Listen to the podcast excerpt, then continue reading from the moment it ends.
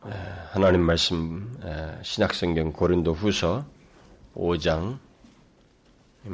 유명한 말씀인데 제가 가지고 있는 성경으로는 291페이지네요. 신약성경 291페이지 고린도 후서 5장 17절 한 절입니다. 그 상반절 말씀인데 굉장히 우리에게 많이 알고 있는 말씀이죠. 5장 17절 한 절만 우리 다 같이 읽도록 하겠습니다. 시작. 그런즉 누구든지 그리스도 안에 있으면 새로운 피조물이라 이전 것은 지나갔으니 보라 새 것이 되었도다. 어, 그런즉 어, 누구든지 그리스도 안에 있으면 새로운 피조물이라. 우리가 다음 주일에 뭐 여기 이렇게 붙어 있습니다만은 우리가 그리스도를 알지 못하는 자들을 이렇게 인도하는 그런 1년에 두 번씩 갖는 어, 기회죠. 그리고 후반기 시간을 우리가 갖게 되는데 그래서 우리가 지난 시간에도 제가 그것과 관련돼서 어, 우리들이 우리 주위에 있는 사람들에게 예수 그리스도를 전해야 하는 어떤 그런 이유를 어, 지난 시간에 또 살폈는데 오늘도 계속해서 다음 한 주를 남겨두고 그런 그리스도를 전해야 할 이유에 대해서 살피고자 합니다. 우리는 오늘 어, 이렇게, 이렇게 본문을 통해서 보면 여러분들이 어쩌면은 이것은 그리스도인들의 우리들에게 관련된 말씀으로만 어, 생각하고 있는데 이 말씀은 좀 이중적인 의미가 있어요. 그래서 오늘 본문을 가지고 그런 내용을 좀 살피려고 하는데 먼저 한 가지 말씀을 드리고 싶은 게 있어요. 우리들이 어, 이런 말들을 하잖아요. 올챙이 시절을 알지 못한다. 올챙이 시절을 생각지 않는다. 이런 말을 하는데 예, 그 말은 자신이 과거에 어떠했는지를 잊고 뭐 자기가 그, 그 시절에를 잊어버리고 그 과거의 그런 모습을 가지고 있는 자기 옛날 시절과 같은 그런 모습과 상태를 있는 사람들을 이렇게 생각지 않고 이렇게 무시하거나 이렇게 어, 별로 이렇게 관심을 두지 않는 것, 뭐 이런 것을 할 때 이런 말을 종종 쓰게 되죠.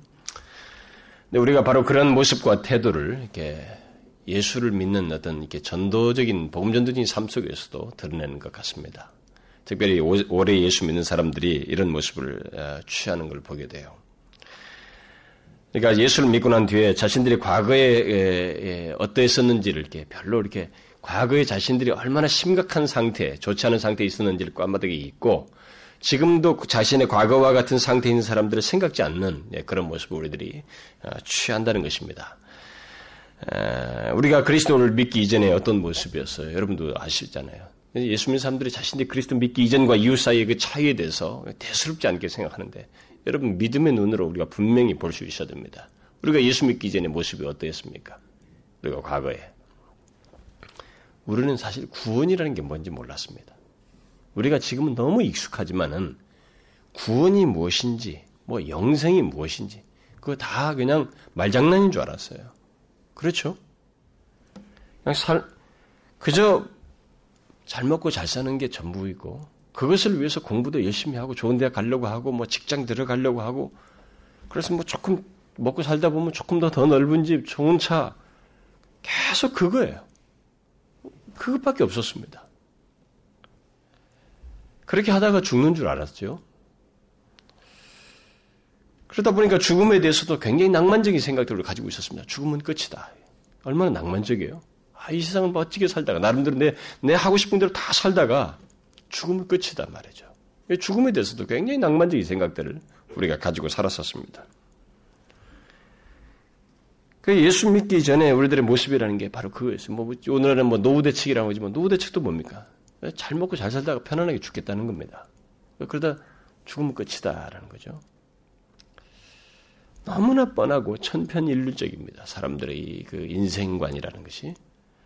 그러니까 무엇인가 나만큼은 새로운 것 같지만 그 나만큼은 새로운 감정이 있죠. 사실 나라고 하는 존재가 내 정서와 내 감정을 대신 경험해주고 느껴보는 사람이 없고 내가 혼자 경험하는 것이고 내가 어, 그 생각하는 것이니까 뭐 나만큼은 새롭다는 생각이 항상 들죠. 그리고 다른 사람의 인생과 좀 달라 보이지만은 그러나 사실 모두가 똑같습니다. 삶이 기계적이에요. 우리가 옛날에 그뭐 김지성 교수님도 와서 얘기를 했습니다만은 그 마태복음에서 예수님 말씀하셨던 것처럼 먹고 마시고 시집가고 장가가고 그야말로 네 박자 인생이에요. 삶의 생기와 능력이라고 할 만한 것을 알지 못하고 사는 것입니다. 다시 말해서 인간이 겪는 모든 고통과 문제와 심지어 죽음을 넘어서는 죽음을 넘게 하는 어떤 생명성과 성장성이 없다는 것입니다. 자신 안에서 이, 이게 갈수록 중, 시들어 빠지는 게 아니라 계속해서 생명성을 갖는다고 하는 이런 것을 알지 못하고 우리가 살았어요. 그래서 우리, 우리들은 과거에 그랬었잖아요. 그 예수 믿기 전에 우리들의 인생이 인생관이라고 하는 것 그리고 우리가 삶에서 그냥 바라보는 시각이 삶을 바라보는 시각이 점점 시들고 메마르고 점점 어두워져 가는 거죠. 죽음이 다가오니까 점점 어두워지는 것입니다. 근데 그 육체만 그런 것이 아니라 마음도 그렇습니다. 마음도 점점 더 이렇게 두려움과 어둠, 끝없는 근심, 불안 그런 것 속에 치닫고 그러다 끝나는 것으로 우리가 생각을 하고 있습니다. 그것이 우리들이 그리스도를 알기 이전에 과거에 가졌던 모습이고 그런 우리들의 상태였습니다. 그러나 우리들이 예수 그리스도를 알고 나서 달라졌잖아요. 그리스도와 연합하고 난 뒤에 아, 오늘 본 말씀 가지고 말한다면 그리스도 안에서 새로운 피조물이 되고 난 뒤에 우리들이 달라졌잖아요. 어떻게 달라졌습니까? 우리는 달라졌다. 그러면 그냥 환경적, 물질적인 환경이 달라진 것만 생각하는데 우리의 존재와 삶이 달라졌잖아요. 무엇이 달라졌습니까? 어떤 것이 달라졌어요? 예수 그리스도 안에서 우리들이 그렇게 내 꼬리표처럼 극복할 수 없는 내 존재에 뿌리박혀 있는 그리고 스스로 해결할 수 없는 죄가 해결되잖아요. 죄인인 우리가 그리스도 안에서 죄 없다 함을 입게 되고 의인이라고 하시며 우리를 하나님의 자녀라고 말씀하시잖아요. 그래서 소위 죄에서 구원받아서 영생을 소유한 자로서 이 세상을 살게 되지 않습니까? 삶이 달라지잖아요. 영생을 소유한 자로서 살잖아요. 삶의 방향도 궁극적으로 영원한 삶을 그리스도 안에서 누리기, 누릴 날을 대망하면서 살잖아요. 이런 것들이 한낱 이론이 아니라는 것을 또 실제로 경험하지요. 어떻게 경험합니까? 우리들이 살면서 겪는 온갖 고통과 삶 가운데서 겪는 어떤 마음의 아픔과 어려움들, 그리고 위기, 이런 상태 속에서 우리와, 우리를 자녀라고 말씀하신 하나님께 간구를 하고 도움을 구하면 그가 도와줘요. 인도하는 것을 경험합니다. 그렇죠? 설사 상황이 크게 달라지지 않아도 상황이 여전히 개선되지 않아도 또 몸에 질병이 있어도 그 문제 가운데서 계속 우리가 머물러 있 다 할지라도 하나님께 그런 문제를 가지고 구할 때 마음의 위로를 얻고 평안을 맛보기도 하고 심지어 기뻐하기도 합니다. 감옥에 갇혔는데 기뻐하는 거예요. 사도 바울처럼. 고통과 어려움 앞에서 위축과 좌절과 절망이 아니라 담대함을 가질 수 있게 되었어요. 심지어는 죽음 앞에서도 평안을 맛보며 죽음을 두려워하지 않고 오히려 소망 중에 담대함을 갖는 일이 있게 돼요. 그 예수를 믿고 나서입니다. 그래서 인생관이 달라졌어요. 그리고 삶의 의미도 달라졌고 방향과 목표도 달라졌습니다. 분명히 있어요. 그냥 네 박자로 끝나는 게 아니에요. 이런 일이 어떻게 해서 가능하게 됩니까? 어떻게 해서 그런 일이 있게 되었어요? 우리들이 하나님의 자녀가 되었기 때문입니다. 그래서 하나님을 의지하고 그에게 도움을 구함으로써 하나님께서 역사하시고 관계를 증명하시는 이런 일들이 있기 때문에 있게 된 거예요. 큰 변화죠. 큰 변화입니다. 결국 우리의 존재가 달라졌기 때문에 그야말로 새로운 피조물이 되었기 때문에 바로 하나님과의 그런 관계 때문에 있게 되는 일들이에요. 예수 그리스도를 믿기 이전에는 생각할 수 없는 일이었습니다. 또 억지로 그렇게 하라고 해도 가지라고 해도 가질 수 없는 거예요. 뭐 누가 그걸 어떻게 갔습니까? 그 무엇보다도 우리 자신의 존재와 삶에 그리스도의 생명이 있게 되었어요. 그리스도의 생명이 있어요. 그래서 그리스도의 것들이 그리스도를 닮아가는 것들이 내 안에서 형성돼요. 계속 점점점 드러납니다. 그래서 인생, 인생을 살면서 갈수록 시들고 어둡게 되는 것이 아니라 반대로 갈수록 바울이 말한 대로 속 사람은 새롭게 되고 더욱더 빛 가운데 나아가게 되는 그런 생명성과 성장성을 갖습니다. 그렇잖아요. 여러분 예수 믿으면서 우리에게 뭐가 성장이 있잖아요. 주님을 더 알아가게 되고 더 닮아가게 하는 생명성이 있잖아요. 그리고 더욱더 소망에 대한 견고함들이 생기잖아요.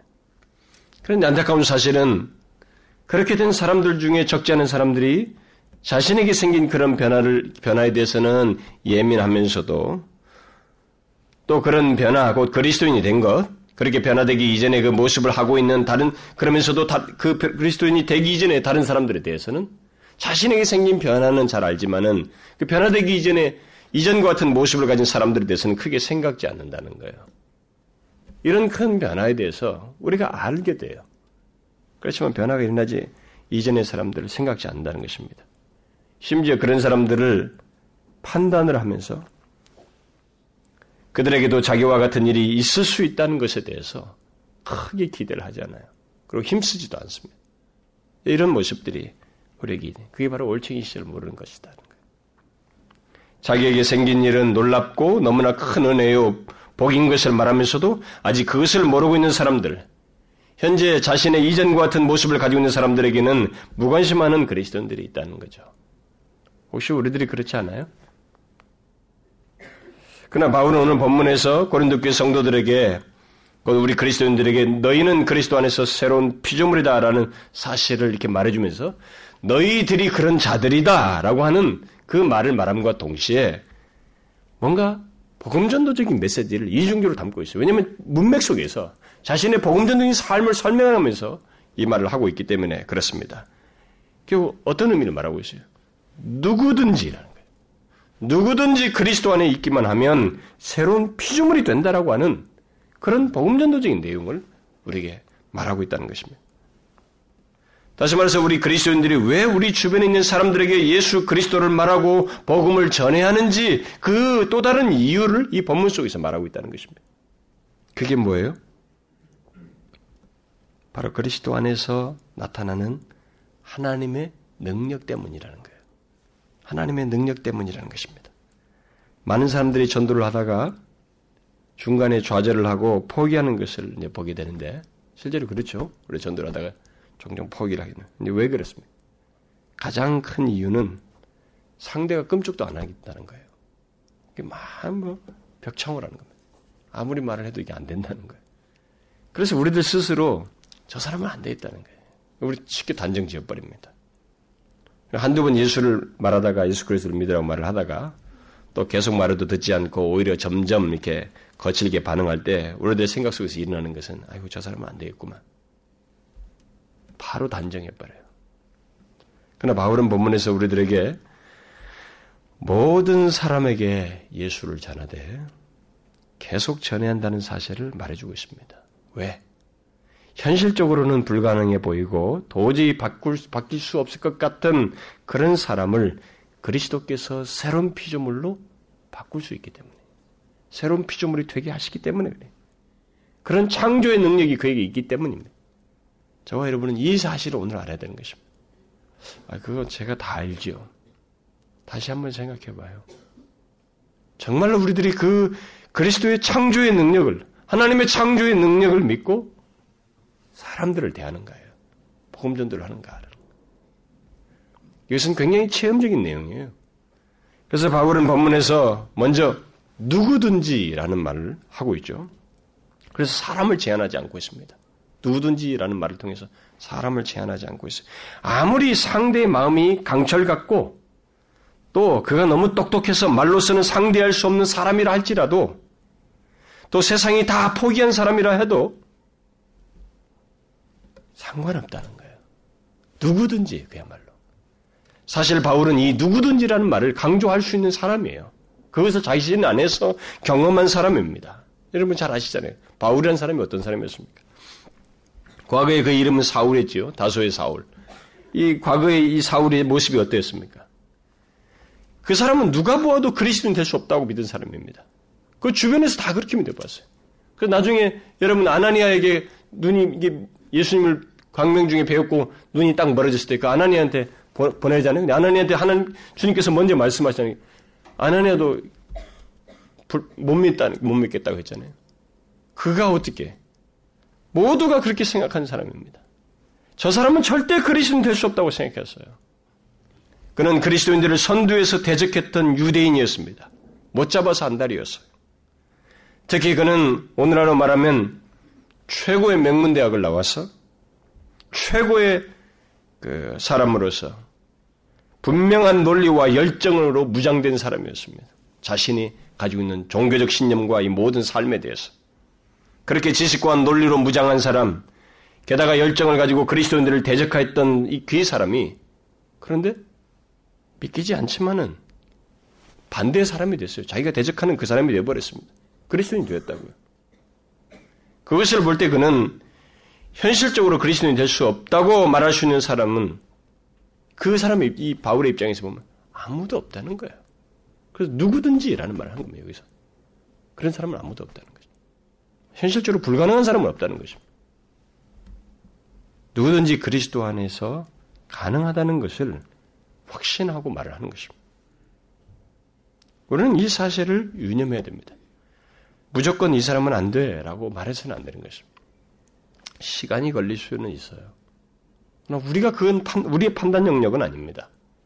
겨우 한두 번 증거하고 겨우 1, 2년 그를 위해서 기도해보고 나서 아이고 저 사람은 이제 안 되겠다. 이렇게 생각지 말한다는 것입니다. 누구든지 그리스도 안에서 새로운 피조물이 될 수 있다는 것입니다. 어떻게 그럴 수 있어요? 그것은 바로 그리스도의 능력 때문입니다. 그리스도의 능력 때문이에요.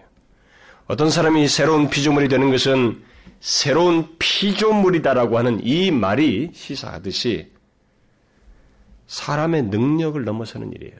그러니까 우리 우리의 능력으로 할 수 있는 일이 아닌데 바로 새로운 피조물이 되게 하시는 창조물이 되게 하시는 창조의 능력에 의해서 된다는 것입니다. 누구요? 하나님의 창조의 능력에 의해서 된다는 것입니다. 우리는 그것이 바울에게서 보, 지 않습니까? 실제로 이 말을 한 증거한 바울에게서 보잖아요. 그는 그리스도인들을 잡아 죽이려고 한 사람이 아니었어요? 그런 자가 어떻게 그리스도인 될 수 있습니까? 여러분 바울이 어떻게 그리스도인 됐어요? 누가 가서 논리적인 설, 설득을 했습니까? 칼로 위협해서 됐어요? 귀에다 대고 수없이 잔소리를 해서 됐습니까? 아닙니다. 그리스도의 능력이에요. 사람 그리스도인들 잡겠다고 말 타고 가는 중에 그리스도의 능력으로 됐습니다. 그야말로 그의 능력에서 새로운 창조물이 된 것입니다. 저희가 앞에서 말한 대로 새로운 피, 이미 그 새로운 피조물이 된다는 것이 무엇인지 좀 언뜻 제가 시사를 했습니다만은 그 말은 죄 가운데 태어나서 죄를 짓고 자신의 죄에 대한 심판을 받아서 죽을 자가 예수 그리스도를 예수 그리스도를 믿음으로 말미암아 의롭다함을 얻고 하나님의 자녀가 되어서 죽음까지도 정복할 그리스도의 생명을 소유한 자가 되는 거예요. 이, 이, 우리는 그것을 그냥 내 똑같은 몸 안에서 예수를 믿고 내 안에 믿음으로 어떤 일이 일어났다고 해서 단순하게 그냥 현상으로 생각하지만은 그게 새로운 창조물이 되는 하나님의 역사 속에서 있는 일이에요. 그건 새로운 창조 역사입니다. 하나님의 능력으로 되는 거예요. 여러분 지금도 경험하잖아요. 여러분들이야 이제 예수를 믿게 됐으니까 그것을 우습게 알지만은 참 우리는 과거를 쉽게 생각해 버리고 그냥 어쩌다 믿은 것처럼 쉽게 생각하지만은 여러분 옆에 있는 사람한테 예수를 모르는 사람 복음을 전해 보면 알잖아요. 왜 이렇게 안 됩니까? 그들이. 응? 한두 번 말해서 되는 거예요? 안 돼요, 여러분. 그게 하나님의 능력인 것입니다. 죄와 죄가 주는 어둠의 그림자와 사망의 지배 아래 있지 않고 그리스도의 생명과 은혜 아래 있게 되는 것은 하나님의 능력에 의해서 되는 거예요. 죄악 가운데 태어난 사람이 그래서 죄밖에 모르고 살아온 사람이 어떻게 그렇게 하나님을 알고 하나님을 닮아가려고 하고 거룩한 것이라는 것을 추구할 줄 알고 죄를 거스르는 이런 일이 생기며 그런 변화가 어떻게 생깁니까? 그것은 소속의 변화예요. 하나님의 능력으로 말미암아 하나님의 자녀가 되어서 의인이 되어서 일어나는 일들입니다. 마인드 컨트롤 해서 되는 게 아니에요, 여러분. 마인드 컨트롤 되는 게 아닙니다. 휴양 가지고 되는 게 아닙니다. 착한 일을 많이 하면 되는 게 아니라고요. 그것은 새로운 피조물이 되게 하시는 하나님의 능력에 의해서 되는 것입니다. 하나님께서 사람을 자신의 능력으로 다시 새롭게 창조하심으로써만 되는 거예요. 이 사실을 우리가 기억해야 됩니다. 죄악 가운데 출생하여서 살던 사람이 그리스도를 알지 못하던 사람이 그리스도인이 되는 것은 새롭게 창조되는 하나님의 역사로 말미암은 거예요. 예? 자신을 바라볼 때도 그렇게 바라봐야 되고 다른 사람에게 복음 전도할 때도 그 사람 바라볼 때도 우리가 이 사실을 기억해야 됩니다. 그 때문에 우리가 불가능해 보인다고 말할 수 있는 사람은 사실 없어요. 하나님의 시각에서 보면. 하나님은 새롭게 우리가 불가능해 보일 것 같은 그 사람도 하나님은 새롭게 창조하십니다. 자신의 능력으로 그리스도인이 되게 하십니다. 그야말로 새로운 창조물이 되게 하셔요. 바로 이 사실 때문에 우리는 누구든지 모든 사람에게 복음을 전해야 되는 것입니다. 예수 그리스도를 전해야 되는 거예요. 어떤 사람은 이런 사실을 듣고 만약 그렇다면은 다시 말해서 그리스도의 하나님의 능력으로 사람이 변화되고 새로운 피조물이 된다면 우리가 굳이 전도할 필요가 있습니까? 뭐 그럴 필요 없지 않습니까? 라고 말할지 모르겠어요. 그러나 하나님은 고린도전서 1장에서 말한 것처럼 전도라고 하는 미련한 것으로 사람을 부르시고 구원하시기로 정하셨어요. 얼마나 미련해 보입니까? 나가서 예수 믿어요. 이거 갖고 먹힙니까? 지금까지 자기 나름대로 자기를 신으로 섬기던 사람들인데 자기를 굴복하면서 하나님을 믿는다는 것, 또 자기를 신으로 섬길 뿐만 아니라 뭔가 다른 신관들을 가지고 뭔가 우상을 섬기던 뭔가 종교적인 것을 가지고 있던 사람이 예수를 믿는다는 일이 어떻게 가능하냔 말이에요. 그 한마디 듣고. 얼마나 미련해 보여요. 근데 여러분 지금까지 기독교 역사를 보잔 말이에요. 다 그렇게 됐습니다. 칼로 하지 않았습니다. 너 믿어 안 믿어? 택해라 말이에요. 그 위협하지 않았어요. 다 미련한 방법이에요. 정말 사람 보기 너무 미련해 보일 것 같은 방법으로 했습니다. 예수를 말하고 내게 있는 예수가 어떤 분이신지 말하고 내가 예수를 만나서 어떻게 변화됐는지를 같이 나누면서 그들은 변화됐습니다. 이것은 하나님께서 우리를 자신의 사역에 동참시킨다고는 특별한 영광스러운 일이 있어요. 네? 제가 제 자식이 자라났을 때이 아이한테 제가 하는 일 이렇게 맡겼을 때, 믿고 맡겼을 때 이러면 어떻게 되겠어요? 이 아이가 어떻게 되겠습니까? 그건 기분 좋은 거예요, 여러분. 그렇잖아요. 넌 아직 안 돼 하면서 무시하는 것보다 내가 하는 일을 맡긴다는 것은 얘한테는 굉장히 영광스러운 거예요.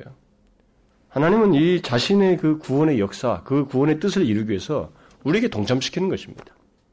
비록 미련해 보일 것 같지만은 하나님은 그것을 통해서 사람을 구원하시겠다는 거예요. 그래서 정말로 우리가 믿겨지지 않을 정도로 뭐 저 구석 지금도 보면 그, 그 조그만 땅덩어리에서 시작한 예수의 이 얘기가 그 목수 얘기 뭐 사람의 아들이다 뭐 깐거리 무시해버릴 수도 있는데 그렇게 되지 않았어요. 이게 민족 정신으로 된 게 아닙니다. 민족과 문화와 전통을 다 깨뜨려 버리는 구원의 역사가 예수 그리스도를 소개하는 전도하는 이 아주 단순한 작업 속에서 일어났습니다. 어떻게 해서 이런 일이 일어나는가? 하나님의 능력 때문에 그래요. 우리의 스킬 때문이 아닙니다. 이 말장난 때문에 그런 게 아니에요. 하나님의 능력 때문에 그래요. 이것을 우리가 알아야 됩니다. 오늘 본문이 그걸 얘기하는 거예요. 그래서 우리는 누구든지 대상을 구분할 수 없습니다. 여러분 알다시피 교회 안에 얼마나 다양합니까? 교회 안에 들은 이미 그렇게 해서 전도돼서 들어와서 예수를 믿고 있는 사람들이 각 교회들 보면은 교회 안에 사람들이 얼마나 다양해요? 정말로 다양합니다. 기질, 성격 다양하고, 배경 다양하고, 성장 과정 다양하고, 직업도 다양하고, 사회적 지위도 다양하고, 정말 지적 수준도 다양하고, 아, 정말 다양해요. 인종, 문화, 전통 다 다릅니다. 그런데 그런 것들이 다 이 미련한 전도에 의해서 그런 것 같은 그 방식을 통해서 다 됐어요. 그들이 다 들어왔습니다. 어떻게? 각각의 그 배경과 모든 것들, 가치관들을 어떻게 깨뜨리면서 그리스도께 들어오냐 말이에요.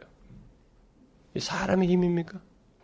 제 이 말 잘하는 설득력이 아닙니다. 이것은 하나님의 능력이라고요. 새로운 피조물이 되게 하시는 창조물이 되게 하시는 하나님의 능력이에요. 그러므로 우리들이 알아야 할 중요한 사실은 누구든지 새로운 피조물로 만드실 수 있는 하나님의 능력을 믿고 모든 사람에게 그야말로 안 될 것 같은 사람들에게도 예수 그리스도를 전해야 됩니다. 누구든지 모든 사람에게 어떤 사람이 새로운 피조물이 되는 것은 오직 한 가지 조건이에요. 오늘 본문을 보니까 조건은 뭐예요? 한 가지 내용은 뭡니까? 예수 그리스도 안에 있으면 되는 것입니다. 다른 말로 하면 예수 그리스도를 믿으면 되는 거예요. 예수 그리스도를 믿기만 하면 하나님은 그 어떤 사람이든지 그들을 새로운 피조물이 되게 하십니다. 더 이상 이 땅에 속하지 않고 하늘에 속한 자요. 죄와 사망의 노예가 아니라 의와 생명을 소유한 하나님의 자녀로 삼으셔요. 만드십니다. 여러분은 이 사실을 믿으시는가요? 예? 믿는다면, 여러분 가만히 생각해 보세요. 이 사실을 믿는다면, 우리가 미련해 보이는 것 같은 이 방식으로 복음을 전도했는데, 그게 우리의 능력이 아니라 하나님의 능력으로 그들이 그렇게 변화되어지고 구원을 받는다면, 우리에게 있어야 할 게 뭐겠어요, 여러분?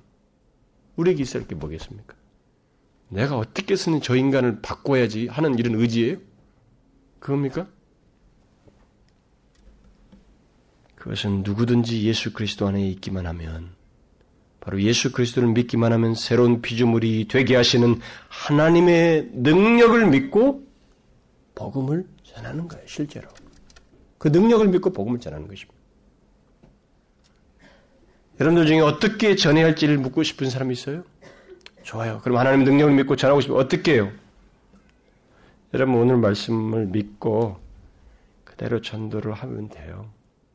여러분 하나님의 능력은 저는 제가 음, 호주에 있을 때 어, 지금은 그 사람이 뭐 뭘 하고 있는지 모르겠습니다만은 어, 자기로는 우리나라 국영 TV 방송에 뭐 부, 부, 부사장이다, 뭐 부회장이다라고 저한테 그렇게 소개를 했는데 자기는 죽어도 예수, 제게 아내는 예수를 믿어도 믿게 했다는 거죠. 음, 자기는 아내는 어느 교회 권사였습니다. 근데 뭐 그때 당시 정치가 뭐 좀뭐 뭐 불안정해가지고 뭐, 뭐 해서 도피 생활을 계속 한다고 하더군요. 뭐 유럽에도 있고 뭐 이렇게 한국에서 문제 일으키면 이렇게 뭐 밖으로 나가잖아요. 김우정 씨처럼 이렇게 서로 정치 관계 속에서 뭐 그래서 자기가 이렇게 한국을 못 들어오고 있다고 뭐 그러면서 그런 사람을 만난 적이 있는데 자기가 어떻게 예수를 믿게 됐는지를 얘기해요. 자기 아내는 예수 믿어 자기는 죽어도 예수를 못 믿겠다고 생각했다는 거죠. 근데 어느 날 자, 기 아내가 아, 아, 다니는 그 교회 목사님이 오셨다는 거예요. 자기 교회. 등치가 이렇게 큽니다. 아주 정말 그 등치가 크고 얼굴도 크고 뭐 정말 그 인테리어예요. 사람이 보면은 벌써 나이가 한 그때 당시 제가 뵀을 때가 거의 60이거나 아마 60 한, 한 두세 좀 되셨을 것 같아요. 그때 당시요. 근데 자기가 이게 집에 있었는데 자기 이게 책상에 있다가 있었는데 어, 아마 아내가 목사님을 맘먹고 데려왔나 봐요. 그래서 목사님 오셨다니 뭐 오셔도 뭐 쳐다보지도 않고 막 그랬는데 그냥 목사님 들어와가지고 어, 뭐김 선생이라고 합시다. 김 선생님 제가 한번 기도해드리겠습니다. 그러니까 그 책상에 이렇게 앉아 있는데 좀 무례하듯 했대요. 예, 자기는 원치도 않는데 기도해드리겠습니다. 하더만 머리에다 손을 얹고 탁 이렇게 기도를 하더래요. 그냥. 근데 자기가 그날 죽어버렸대요. 그 자리에서. 딱 기도를 하는데 모든 것이 녹더라는 거예요. 자기 생각이고 무엇이든지 다 녹더래요. 그 자기가 그래서 코 깨듯이 그 다음부터 그 다음 주부터 바로 교회를 갔답니다. 너무 다양하죠. 하나님의 역사는 정말 다양합니다. 아, 다양한데 아, 우리는 하나님의 능력을 믿는 것이 굉장히 중요해요. 능력을 믿고 어떻게 대한 이 대답에 대해서 하나님의 능력을 믿고 나가서 복음을 전하는 실제로 그 능력을 믿고 복음을 실제로 전하는 것이 중요합니다. 누구든지 새로운 피조물이 되게 하시는 하나님의 능력을 믿는 거예요. 그래서 제가 묻고 싶은 거예요. 진실로 그렇게 새로운 피조물이 되게 하시는 하나님의 능력을 믿는가라는 거예요. 사람을 외모로 보고 이 사람은 안 되겠다라고 단정하지 말고 또 몇 번, 심지어는 몇 년 동안 말해보고 안 되겠다고 단정하지 말고 모든 사람을 새롭게 하신 하나님의 능력을 믿느냐는 거예요. 네? 믿느냐는 거예요. 우리가 할 수 있는 것은 그겁니다, 여러분. 여러분 뭐예요? 우리가 뭐 그 사람을 뒤집을 수 있어요? 아닙니다. 우리가 할 수 있는 것은 계속 복음을 전도하는 거예요. 새로운 피조물이 될 때까지. 우리가 전도한 사람이 새로운 피조물이 되는 것 또는 회심하여서 그리스도인이 되는 것은 하나님의 몫입니다. 어? 실제 그 사람이 실제 그리스도인이 되는 것은 하나님 몫이에요. 하나님의 능력입니다. 어떻습니까, 여러분? 여러분은 그 하나님의 능력을 믿고 전도합니까? 여러분 결과를 조작할 필요 없어요. 뭐 이 사람을 믿었습니다. 이 사람이 이제 미, 미, 내가 전도를 했는데 금방 믿었어요. 조작할 필요 없습니다. 하나님의 능력에 의해서 그 사람은 실제로 예수 그리스도를 믿게 됩니다. 우리가 복음을 전하는 가운데서 우리는 그걸 믿느냐는 거예요. 어떻습니까, 여러분? 여러분 하나님의 능력을 믿고 복음을 전합니까? 복음 전도를 할 때 여러분들은 하나님의 능력이라는 것을 생각을 합니까? 창조주의 능력, 전능자의 능력을 생각하십니까? 만일 그 믿음이 없다면 그 전도는 이미 패배를 예약한 전도입니다. 그걸 아셔야 됩니다. 하나님의 능력을 신뢰하지 않고 복음 전도를 한다는 것은 이미 실패할 전도를 하는 거예요. 물론 우리가 전도하려고 하는 대상이 우리가 볼 때 불가능해 보일 수 있고 아, 정말 고집스럽, 그게 불가능해 보일 정도로 정말 고집스럽고 강한 자존심을 가지고 굉장한 이념과 사상으로 무장되어 있어서 또 폭넓은 지식과 탁월한 논리를 가지고 있어서 막 정말 안 될 것 같은 사람일 수 있어요. 또 어떤 사람도 성질도 사납고 거친 사람이 있어서 정말 안 될 것 같은 그런 사람들이 있어요. 그러나 그 모든 것이 하나님의 능력보다 더 하겠습니까, 여러분? 그렇지 않아요? 그게 하나님 능력보다 더 하겠어요?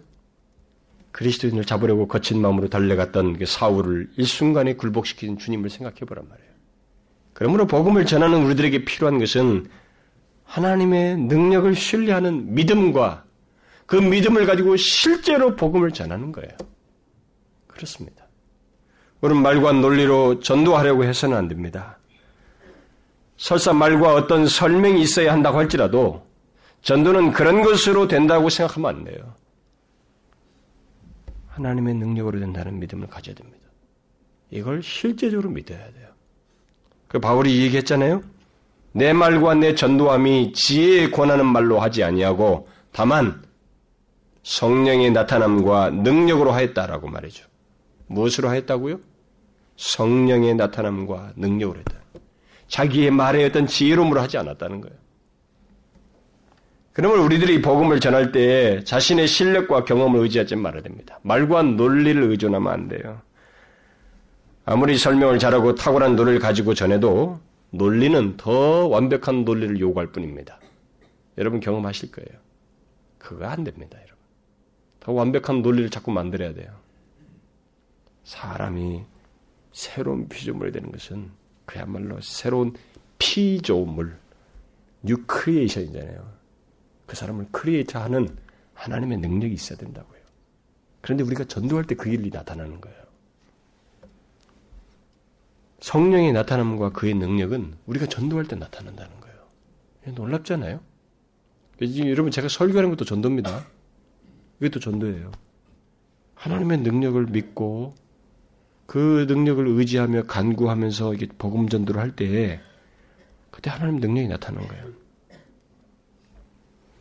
그래서 우리가 이런 믿음과 태도가 없으면 태도가 없이 전도를 하게 되면 아 실패해요. 그러니까 자꾸 실패를 또 경험하면 전도 얘기만 나오면 막 스트레스 받아요.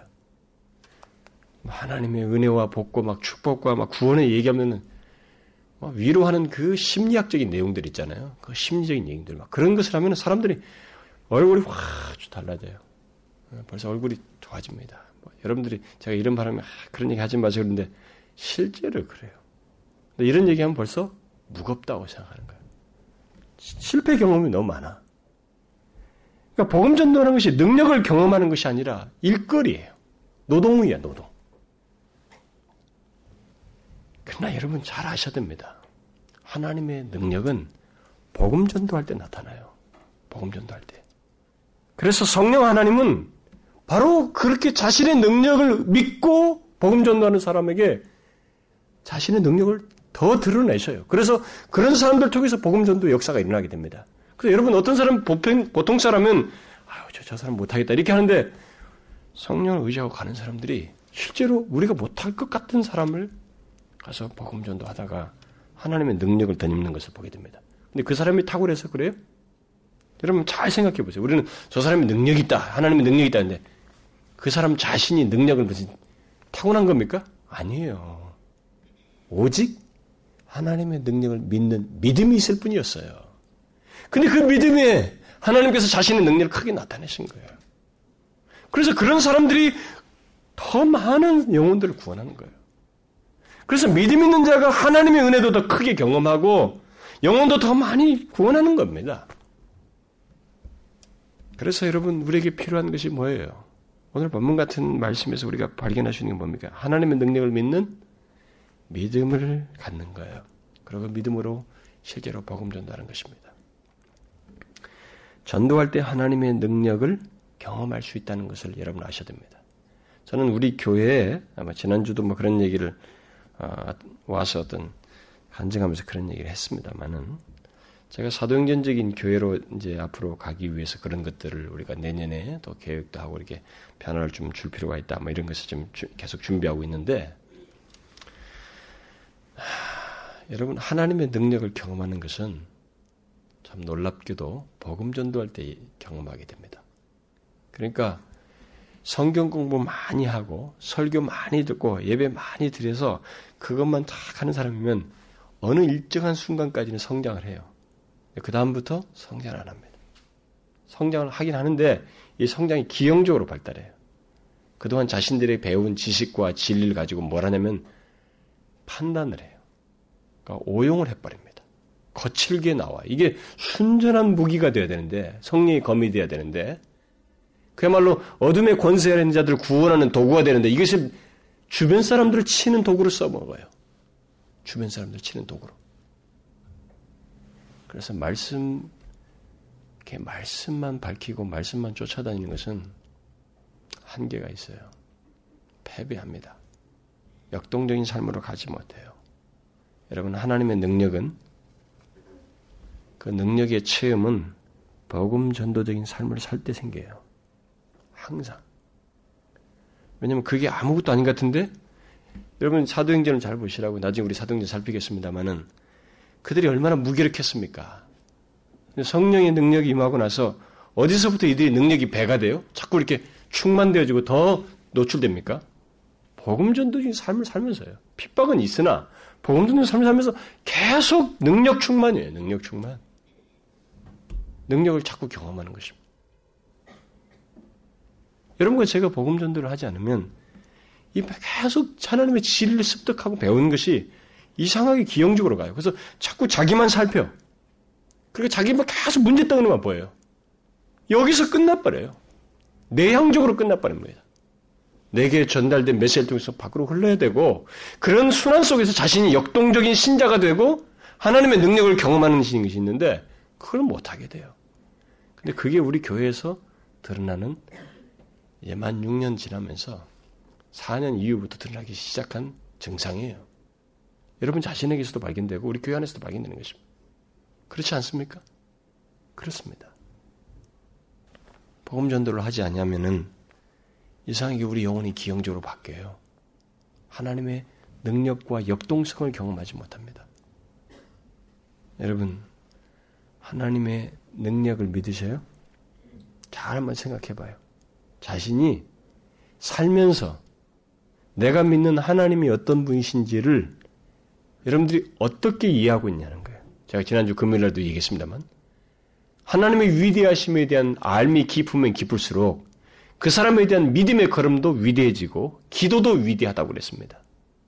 하나님에 대한 위대하심에 대한 이해가 없고 알의 깊이가 없으면 기도며 믿음의 행보가 다 그 수준이에요. 그 수준입니다. 무단강을 못 밟는다고. 여러분, 우리가 능력을 의지해야 되는데, 우리가 지금 의지하는 그 하나님, 하나님이 어떤 분이시냐, 하나님의 능력, 여러분들이 아셔요? 믿으십니까, 그걸? 잘 보셔요. 복음 전도하는 행동보다도 중요한 것은 내가 누굴 믿고, 내 복음 전도 때 나를 도우셔서 사람을 새로운 피조물 되게 하시는 그 하나님이 어떤 분이신 것을 믿느냐는 거예요. 어떤 분으로 믿고 있습니까? 어떤 분으로 믿느냐는 거예요. 창조주께서 여러분과 저와 동행하시고 함께 한다는 것을 믿습니까?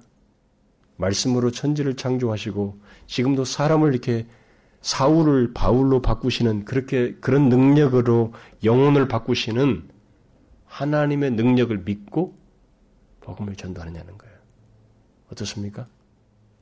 제가 여러분들에게 아주 재미난 예화들을 얘기하고 여러분들에게 복되고 정말 감미로운 얘기를 할 때면 아마 여러분들은 좀 덜할 거예요. 근데 확실히 이런 얘기를 하면은 이상하게 집중력이 떨어져요. 오늘따라 조는 사람이 한 서너 명 되네요. 평상시 별로 없지, 없더구만. 제가 항상 궁금한 거예요, 여러분. 주일을 잘 보내기 위해서 토요일을 잘 보내라고 하는데, 토요일날 밤늦게가 도대체 뭐 하냐는 거예요. 주님께 예배한다는 생각을 가지고 있는가? 내가 지금 나아가는 그분이 어떤 분이신지는 이해를 갖고 있는가? 그래서 마음을 겸비하려고 하는 신앙적인 태도라도 좀 가져보는가? 그게 궁금하다는 것입니다. 아, 너무 널려 있잖아요? 예배자는 널려 있습니다, 이 세상에. 근데 하나님은 그렇게 널려 있는 그냥 형식적인 예배자들을 원하실까요? 아니란 말이에요. 그래서 항상 우리에게 질문은 근본적일 수밖에 없어요. 하나님을 어떤 분으로 알고 예배하는가?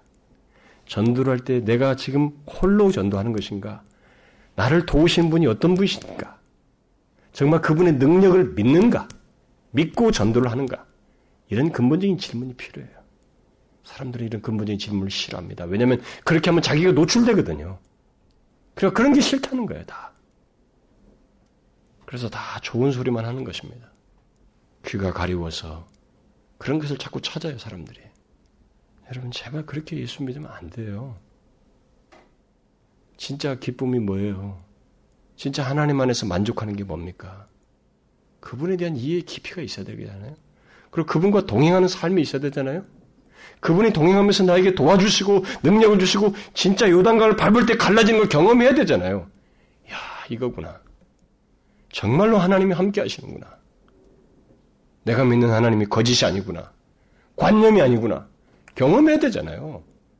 경험해야 되는 것입니다. 그때 우리가 그 기쁨과 감격을 경험하는 거예요. 여러분 마지막으로 물을게요. 여러분은 하나님의 능력을 믿으십니까? 여러분들이 전도를 할 때 나를 통해서 수많은 과거에 많은 사람들을 구원하셨던 것처럼 내가 전도하는 사람을 새로운 피조물이 되게 하시는 그 일을 하나님께서 능력 중에 하실 것이라고 믿느냐는 거예요. 믿으셔요? 그렇게 믿고 전도할 수 있습니까? 여러분, 우리는 그냥 하는 거예요, 사실. 능력을 나타내셔서 구원하시고 새로운 피조물이 되게 하시는 것은 하나님 몫이에요. 이걸 믿고 여러분 실제로 전도해야 됩니다. 머뭇거리지 말아야 돼요. 한 번의 횟수가 아니라 그런 복음 전도적인 삶을 살아야 되는 것입니다. 뭐 지난주 이 얘기 들어보니까 그 집사님 보니까 복음 전도적인 삶을 살더군요, 아예. 그렇게 삶을 살아야 돼요. 기도합시다. 하나님 아버지 감사합니다. 참 저희 같은 자를 먼저 불러주시고 도저히 예수 그리스도를 믿을 수 없었던 우리들을 창조의 능력으로 구원해 주시고 그래서 감히 하나님을 아바 아버지라 시인하며 하나님 말씀도 듣고 따를 마음도 생기게 해주시고 하나님의 자녀가 되어서 거룩한 것들을 구하며 이 세상을 살게 해주셔서 감사합니다. 삶의 방향과 목표를 분명하게 갖고 살게 해주셔서 감사합니다. 죽음의 권세를 이길 만한 그런 특별한 영생의 소망을 주신 것을 감사합니다. 우리에게 이런 생긴 변화를 우리를 이렇게 새로운 피조물 되게 하신 하나님의 능력을 우리가 믿고 하나님 아직 우리의 과거 모습과 같은 상태에 있는 자들을 향하여서 주저함 없이 나아가며 복음을 전하는 저희들 되게 주옵소서. 하나님의 능력을 믿고 나아가기를 소원합니다. 하나님 우리의 이 걸음을 통해서 사람들이 나오고 정말 도저히 불가능할 것 같은 그 영혼들이 주님의 능력으로 새로운 피조물 되는 역사가 있게 하여 주옵소서. 몸된 교회 안에 그런 역사가 넘쳐나게 하여 주옵소서.